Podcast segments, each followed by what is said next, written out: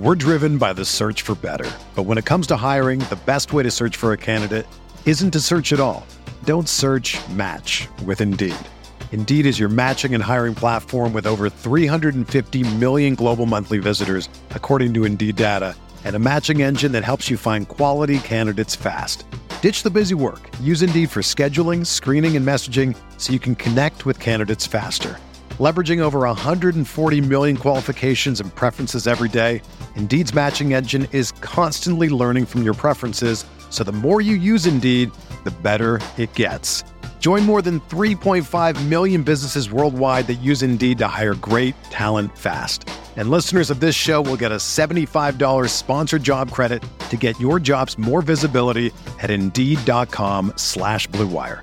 Just go to Indeed.com slash BlueWire right now and support our show by saying that you heard about Indeed on this podcast. That's Indeed.com slash BlueWire. Terms and conditions apply. Need to hire? You need Indeed. What do you think about the Laker team now? You follow the box scores of the games every day? Just the Lakers. You're kidding. That is really a compliment. I was pleased to see you smile at the top of our show because once the game starts, you have a game face. You don't smile much out there.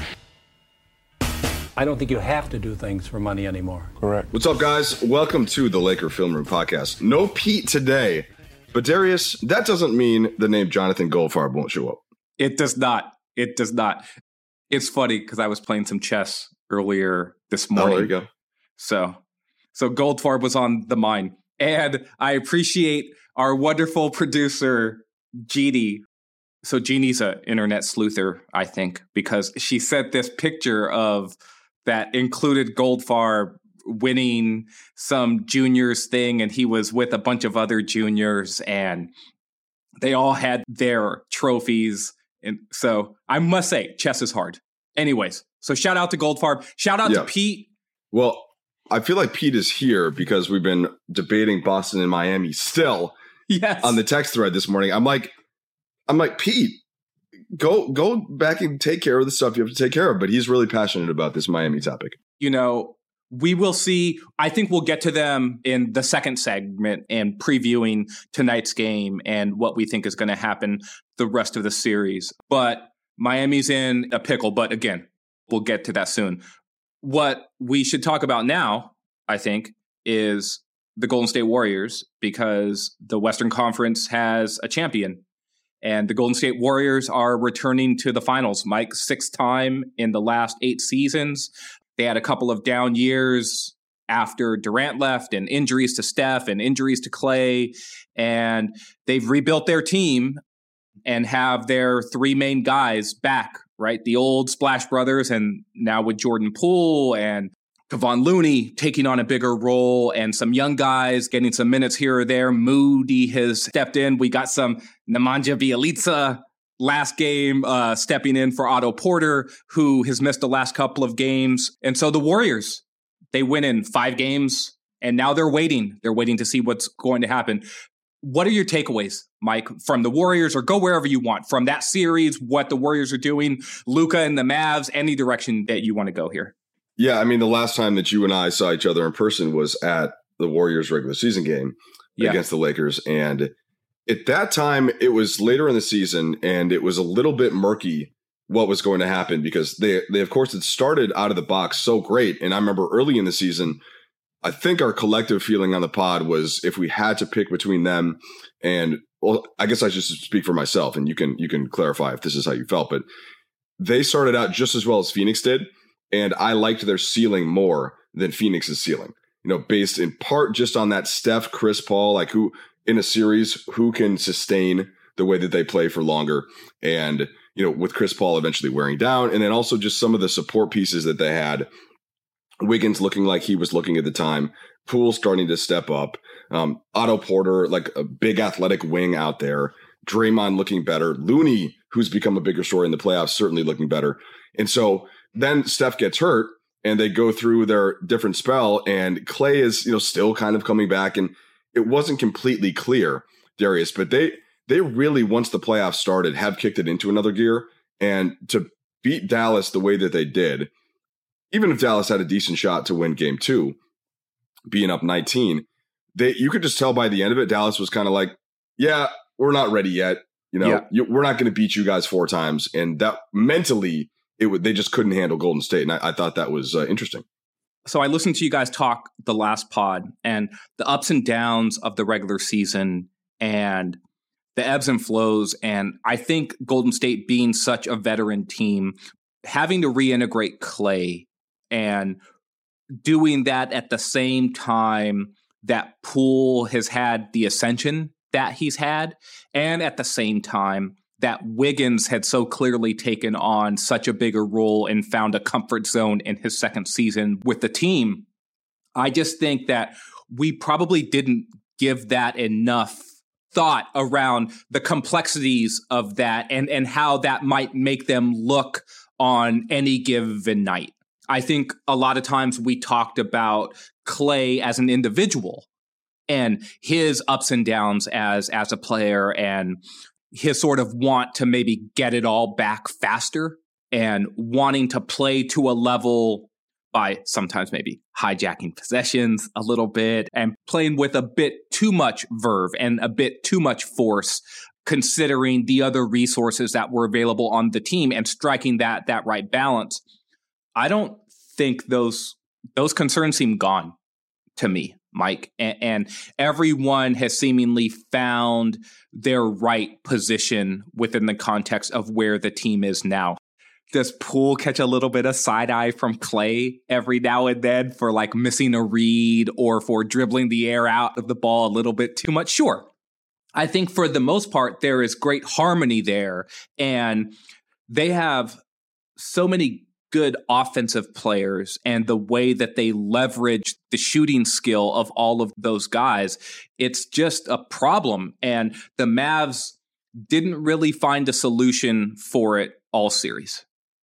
So the key part for me too is, and we can look back at this series, and there's I think there's plenty to take out of it though.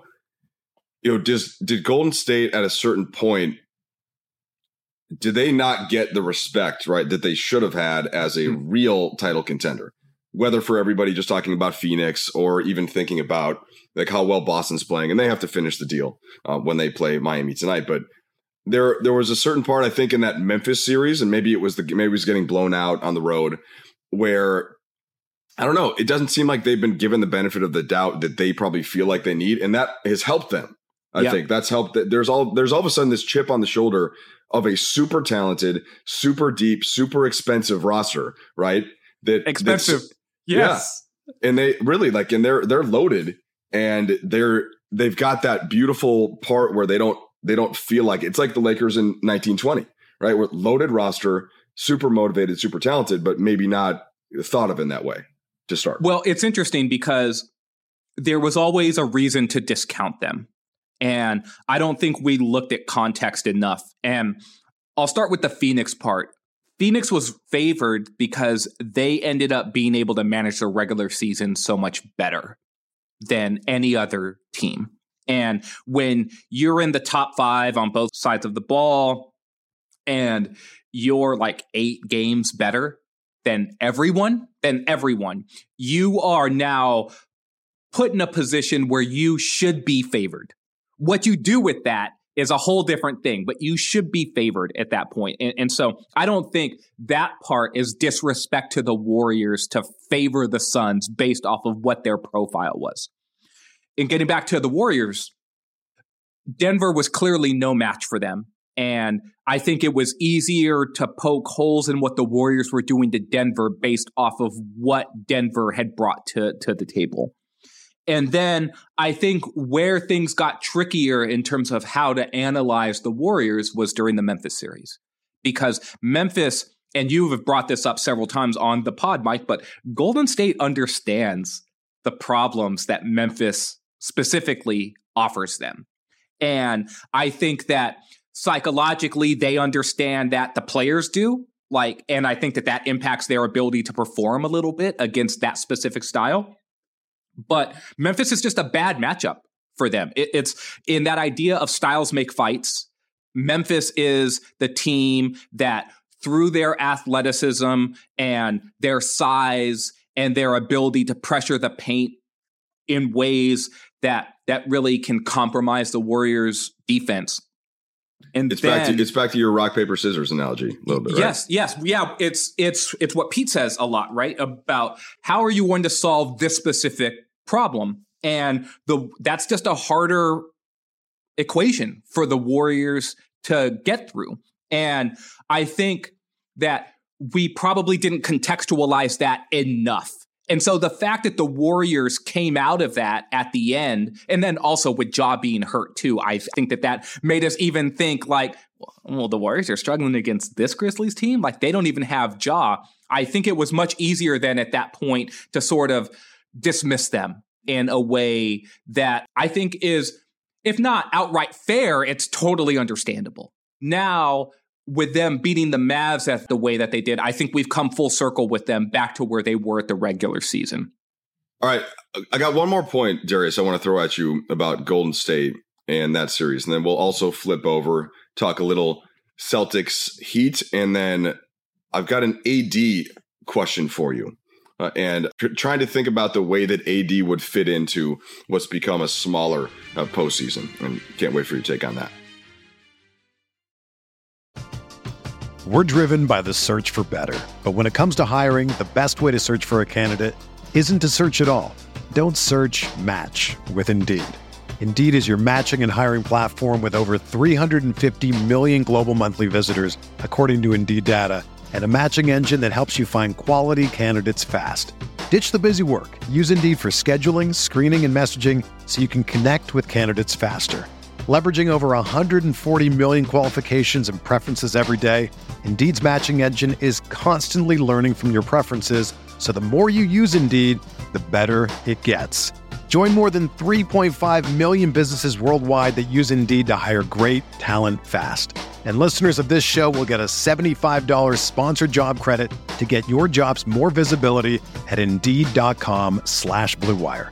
Just go to Indeed.com slash BlueWire right now and support our show by saying that you heard about Indeed on this podcast. That's Indeed.com slash BlueWire. Terms and conditions apply. Need to hire? You need Indeed.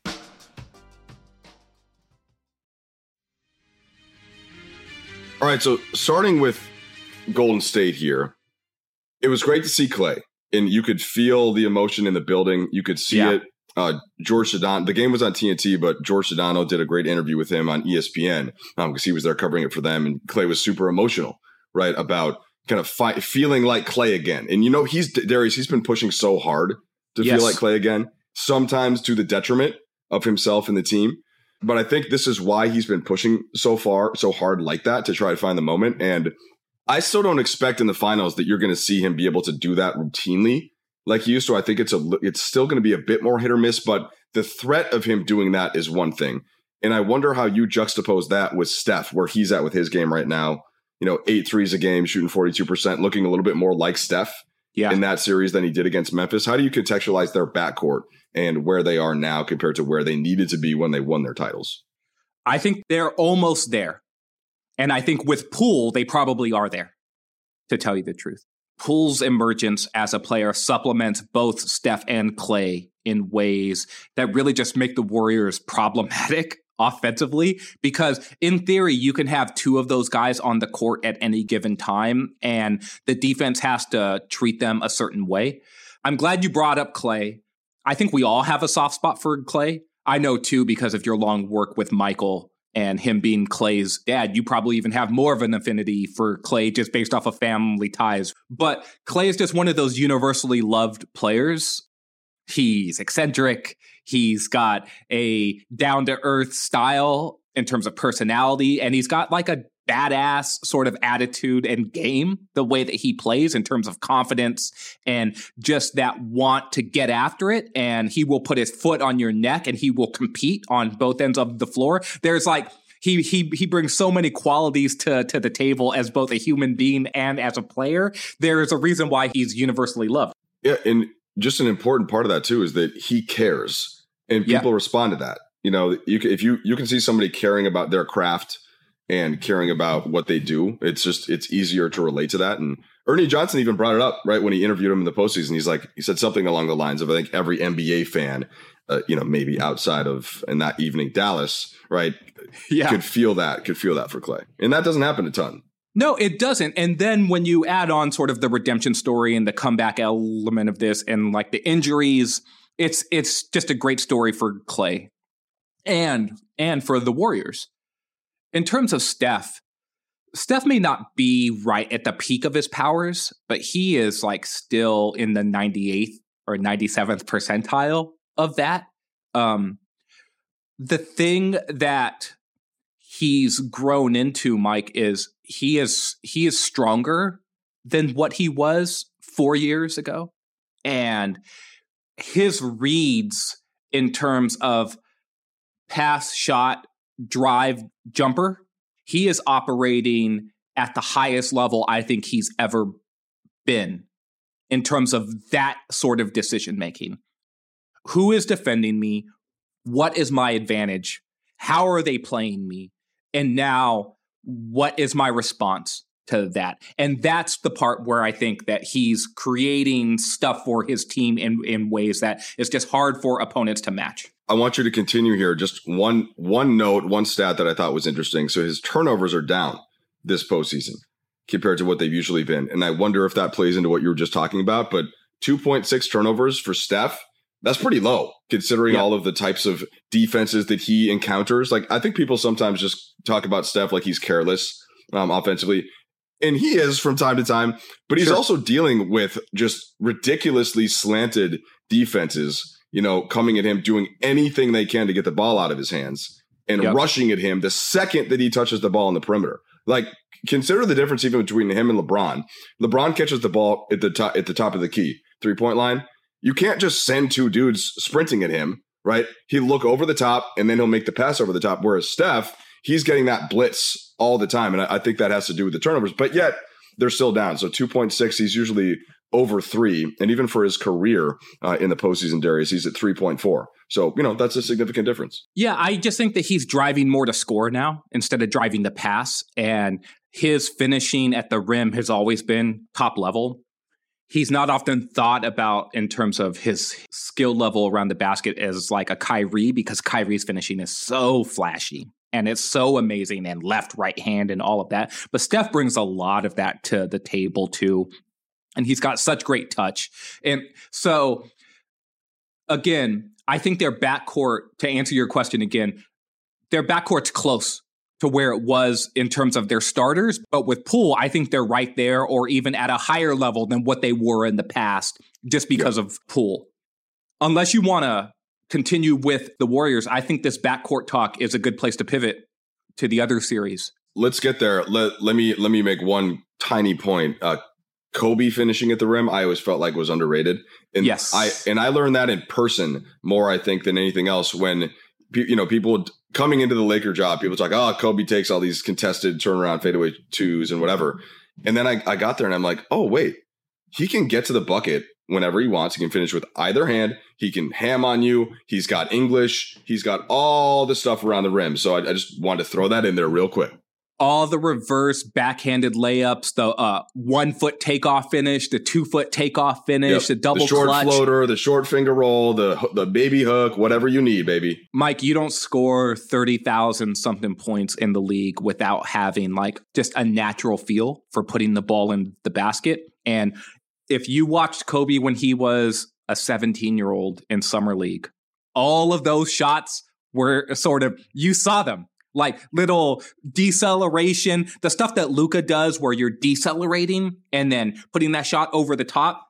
Like, sorry, we're on a Kobe thing now, but You know what? Hey, never have to apologize for No. a Kobe tangent, okay? That's, But- you remember Mike the the shot that he hit against the Suns I think in 06 where he the game winner was at the foul line right like after the Luke Walton tip ball the jump ball right that Luke Walton Yeah. won they tap it out but the shot that he hit to force overtime was after the smush steal and then he got the ball in the open court and he looked like he was going full bore to go to the basket but what he ended up doing was decelerating and Yep. shooting that little floater as he's going out of bounds. And that sort of touch and the ability to sort of embody control, right? Those are the things that Kobe brought to his finishing around the basket that I thought really was at an elite, elite, elite level that off that isn't often talked about in terms of what his package was as a scorer. So I'm glad you mentioned that just because I'm always down to, to reminisce about our guy. Yeah, I,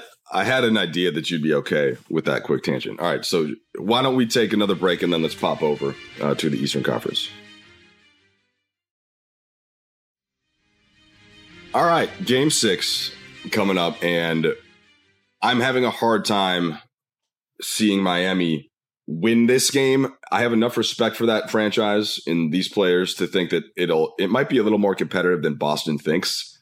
You know, they might make a run early, but mix the mix of the the injuries and just how Miami's playing at the time, and, and I think that I think this Boston team is so difficult to play against with their defense, not just in the starting five, but then you know even adding a Grant Williams and a Derrick White, two of the better defenders in the league that come off the bench. You know, for Yeah. them and, and add to their. So I just think that's a lot to play against, and I think that's got to do some with with Miami missing some shots. That's been part of the debate that Pete and I have been having, uh, and just the general way that Miami is is having to try to find ways to score and how Yeah. much they have to commit to playing a certain you know ridiculous style of, of pressure defense. Um, I, I just think it's all been a lot, but we didn't get your take as Pete and I were talking Boston Miami, and so I'm, I was and I think I, may, I even mentioned you a few times. I wonder where Darius would come in here. Would he come in in the middle? Like so, I've, I've been curious for your take on the series. It's tricky because I understand what a point that you've been making, and I think that it's a real one is that when you ask your role players to defend at the level that the Heat are asking their role players to defend at, they're going to miss shots. And the ask is so high, and the pressure, I don't even want to say of the moment, but just these games, every shot feels more important. And, and then when your legs aren't all the way there, it's just difficult. I do also think, though, that the Celtics are conceding certain shots in order to keep Miami away from the basket and trying to make sure that they gum things up in a certain way. And the Heat just haven't been able to make them pay. Spoelstra has spoken a couple of times about the shot quality, and I do think that he's not wrong when pointing that out. The thing is, though, is that I come back to like the injury stuff that the Heat are dealing with more than what Boston is. I think it's easy to um, to highlight the injuries based off of whoever's losing, right? And so, like when when um when Boston didn't have Smart and Horford, and then they lose, it's easy to say, oh well, they didn't have Smart and Horford. When they won without Smart, I think that that diminishes right? And Tatum's dealing with a shoulder, right? And, and there's a lot of, and no one is 100% at this point, but the Heat, based off of their makeup as a team, I think they need all of their guys and they need all of their guys to play at a certain baseline of, of a level. And with Herro out, that's a big blow for them. And with and Jimmy and Lowry have not been able to reach that baseline level that they need to play at. And that's why these games have gone the way that they have. I will say though, Mike, that if Boston comes in thinking that they're just going to win this game because they're at home and they've got all the momentum and they do, like, I'm not counting out Jimmy Butler. Like, one of these games, his knee may just feel better. And one of these games, Lowry just might hit some shots, right? And if that's tonight, then you go to game seven, and that's when anything can happen. So Boston needs to be on their A game Yeah. this game because if they falter and they let a team with the sort of scrappiness that the Heat have, and we know that the elimination game is the hardest game to win, right? It's hardest to close a team team out. That it's tricky for for Boston here, but but I'm kind of in the position where Miami just doesn't have enough at this point. Not taking anything away from Boston, but I would have loved to have seen Miami more at full strength in order to and, at least have Jimmy be where he needs to be because I think that they can then supplement in in other ways. So so that's kind of where I am at here. Yeah, I mean some of this sometimes when I'm watching a series like this, so I if I had to pick just in terms of a rooting interest, I would certainly be rooting for Miami, you know, to beat Boston. But since I picked Boston in six, there's part of that part of the brain where I'm like, well, you know, I'm gonna have to talk about this right. with Pete on the podcast, right? So you're kind of rooting for what you picked, and yes. I, I'm like, wait. I texted this. I'm like, damn it, Pete, you got me defending Boston. Like, you know, this is this sucks. And one of the guys that we've been talking about is Max Strus. So Strus in the first three games was terrific, right? Uh, he was, let's see, he was like nine for 22 from three. He's rebounding the basketball. You know, he's making the right plays. And his shot has just completely gone away where he's missed 11 straight threes, 0 for 4 Oof. and then 0 for 7. And he's not hitting twos either. Like he's so what happened? And one of the things is you mentioned Jimmy Butler. So Butler has been terrible uh, because of his knee mostly in those last two games. And so those types of shots, and there are a couple of exceptions. In, in fact, one that Pete sent a screenshot of where Strus is all along. But I think that for the most part, when the defense doesn't have to really worry about Butler in the That's way right. that it did early, then they can mentally and physically, the combination of both, Strus catching that ball, knowing that he has to hit those shots, right? Because, you know, Boston lost game four by 20. They lost game five by 13. Uh, excuse You're me. talking Miami about Miami. Lost. Yes, yes, Miami. Yes, Miami lost. Yes. So, so yeah. So if Strus hits, you know, two out of four in that first game, what do they do? They lose by you know 14 instead, and they and this is the whole make miss. But if they and if he hits a couple more threes like as usual, does that mean that they win game five? I think it's more that the pressure on role players to have to do a certain thing when the stars aren't pulling their weight and aren't making the defense really adjust that's just what happens. And that happens because of a talent gap overall uh, on the team. Well, I will say too that some of that is flow of the game stuff too, Mike. And and I'm a big believer in just game flow and like what is I know that people can believe or not believe in momentum, but I've played sports in my life. And when you feel like things are going your way, there is a bit more verve that you have. And the other team does get on their heels a little bit. And that pressure of the moment can shift. And you do start to feel that a little bit more. And so to me, it's never as simple as, well, they lost by 20. If this guy hits two more shots, then maybe they only lose by 14.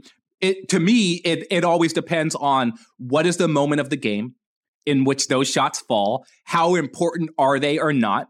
We've talked a bunch about um, are you a garbage time all star? Or are you an all star all star? Because if you a garbage time all star, you like there's moments where those threes don't mean anything. And then there are moments where those threes feel like they're worth 10 points based off of the tenor and tone of the moment. Uh, of course, you're right. And uh, of course, this is something that, like, so Strus hit that big shot, right, to uh, yeah. to secure that road win in, in game three, which was which was giant size relative to other threes. And we do the same thing when we're looking at the schedule sometimes. And I, I guess I say we, I want to try to remove myself because I really try not to do this. And, and even though I just did as a hypocrite. So, oh, if only this shot would have gone in, you know, then they would have won that game. But what you don't do is, well, if that shot in the previous game they won had gone out, then they would have lost that game right? Yeah. We only seem to look at these things in the positive uh, perspective for whatever our rooting interest is. Generally, as a people, um, it's a I think it's a coping mechanism. it, it's it's in a sense. I go back to Game One against Portland in the playoffs of the 2020 season. And I was having conversations with some Portland fans, and they're like, well, don't talk about how bad y'all shot, right? Talking about the Lakers. Like, look at how we shot we're not going to shoot that bad again next game. But when you dig in deeper, you understand what the factors are that cause people to miss shots and what's the shot quality and and so many other factors, right? And that's why at this point yep. it'd be it'd be silly to pick against the Celtics at this point because with they're surrendering the shots that they're surrendering to the people that they're surrendering surrendering them to for a reason And until the other team proves that they're going to beat that, then that's just what what it is. And and, and so I'm not counting the Heat out, but they've got a daunting task. Maybe the Heat will find some um some inspiration in Draymond Green saying, I you know, I don't know I know you're asking me who we're going to play. I think he was responding to Shaq, like who we want to play. I'm not telling you who we want to play. I think we're going to play the Celtics. Right. right. And so yeah. Draymond Green is saying yeah. he thinks the Celtics are going to win on the eve of Miami having a chance to save their season. So we'll see how that goes tonight. But Mike, let's shift to the Lakers because I know that you wanted to talk a little bit of AD and you had an AD question for me. You have not prepped me, so I'm going in blind to yeah. this. So let's talk some Anthony Davis here. No, I just, I really want your thoughts on how AD how he plays against these types of defenses that we're seeing. And mm. I don't hmm. need to ask you so much about the defensive end for AD because I think we all know there there's not yep. like a question. I mean, he's he's got, you know, although we can we can get to that, but so Boston and I think we can do what Draymond Green has done. And if and if we end up being wrong and it's Miami, then we'll talk about AD against that Miami D. We also have already seen it um, two years ago in the finals. But this Boston defense, which is playing some all time defense, they've, they've really been that good. And then on the other hand, Golden State has been a suffocating defense that does not get enough credit uh, for how they play defense. And without kind of a now, Robert Williams is more of a pure center in some ways, uh, in in the in the pure in the sense of like the Dwight Howard type, the screen roll dunk, the defense. Although he gets out to the perimeter better than a lot of guys.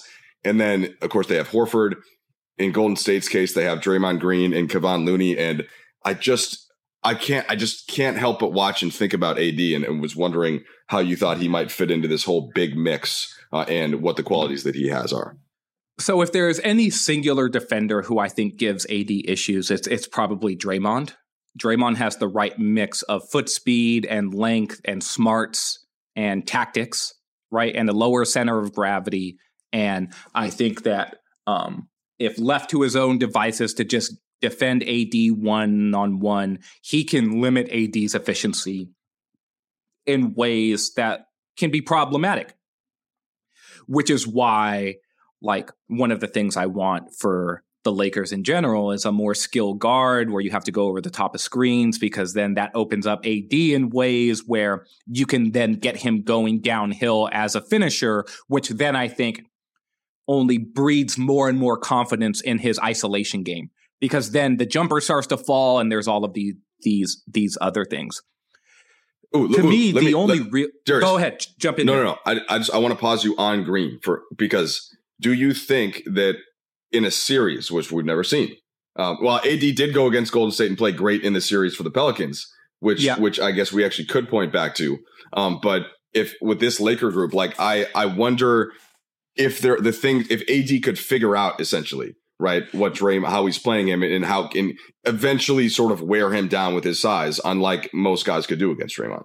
Yeah, I do think that it would be a great matchup, and I do think that AD will will win enough of those possessions to make it matter, right? And this is where the difference between having AD as your number one guy and potentially your number your 1A or your number 2 guy that changes the calculus for the opponent so much right? Because if AD is the only guy you have to worry about you can sell out against him in certain ways.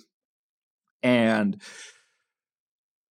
then he's going to have to adjust how he plays. But left on an island one on one to play against any player in the entire league, I think AD is going to win plenty of those matchups against any level defender. Now, especially over the course of of a series where like you said, he can leverage his size. And remember too, like AD is so good at like going to the offensive glass or running in transition or all of these other ways in which suddenly he's got 25 points and you're like, well, damn, how does he have 25 already? And it's the middle of the third quarter. And it's because he got to the foul line seven times and he got two putbacks and he got and he got a dunk and a layup in in transition and oh he hit a three pointer and it's just like well damn Okay, that's how he he he did it. And so AD's range and his ability to impact um, the scoreboard in so many ways, I think that that that's where he can live and eat even against elite individual defenders. Against Boston, it's a different thing. Boston has felt comfortable switching against AD, and they felt comfortable putting guys, whether it's Smart or Jaylen Brown or Jayson Tatum, they have switched against him. And they felt comfortable living with that and showing him late doubles or swarming him. And I think that's still the kryptonite for AD is when you swarm him with multiple smaller players is how is he making his reads? Is he making them quick enough? And what are the automatics to play out of that? Because the worst version of AD is the tentative version, the version where he's not getting up enough shot attempts. And that's typically because teams are saying, you're not going to beat us. We're going to switch and swarm. And that switch and swarm idea is one where it's harder for him to navigate that. And that's where I think he needs to show the most growth as as an offensive player still. Yeah, I mean that's a great point to think about the way that he that he plays um, against Boston and what the it's a, just a harder thing to adjust to. I guess when a team can play you like that and when they've got that kind of perimeter talent.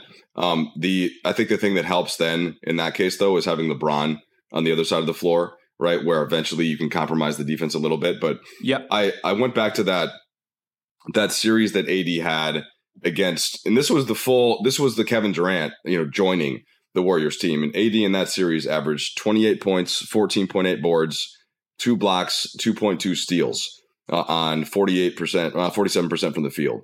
He only took, let's see, he took two and a half threes a game, got the free throw line five and a half times or 5.2 times. So that was, that was eye opening for me. And that, wow, like even this Golden State defense, and at the same time, they were sort of like they weren't really in danger of losing any of those games other than the one game three, right? Uh, that uh, it was like that was a 33 and 18 game for AD.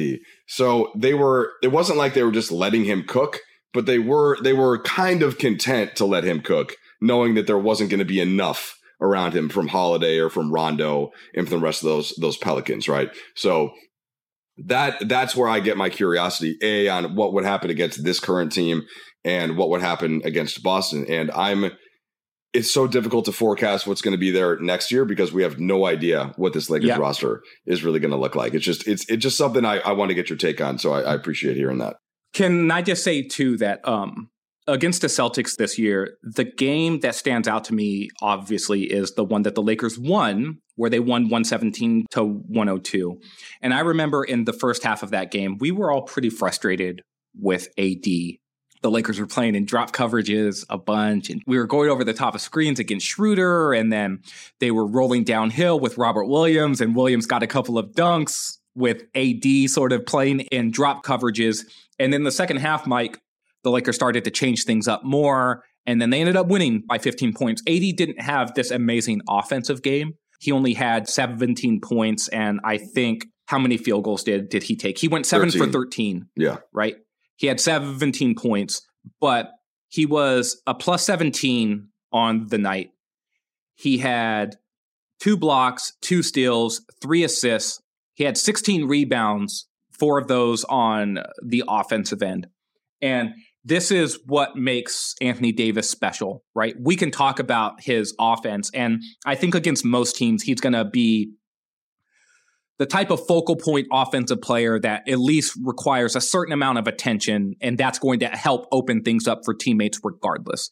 But his the way that he impacts a game is multifaceted, and that's what makes him an elite player and and a first level or and basically a candidate to always make first team all NBA, right? Whether he will make it or not is going to depend on health and a bunch of other factors. But he is that caliber of player. And so I'd feel very comfortable going into any series against any of these playoff teams that we saw this season with Anthony Davis standing next to LeBron James, which is what, again, is why going back to conversations that you and Pete have had this week is the import then of like what you surround those guys with and how you build out the rest of the team. So, but th- there will be many conversations on that into the next month or two. All right. Well, no doubt. It's been great catching up, Darius. Uh, I know that Pete will be back on Monday as we get through. And, and at that point, of course, we will know what the finals is going to be.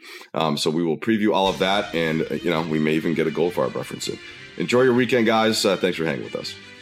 James has got it in low to McHale. McHale wants to turn. He's double team. Just pass out in front. Broken up by Worthy. Tip to Magic. Worthy dies on his belly. Magic scores. There's Magic got it. Magic fires. It's good.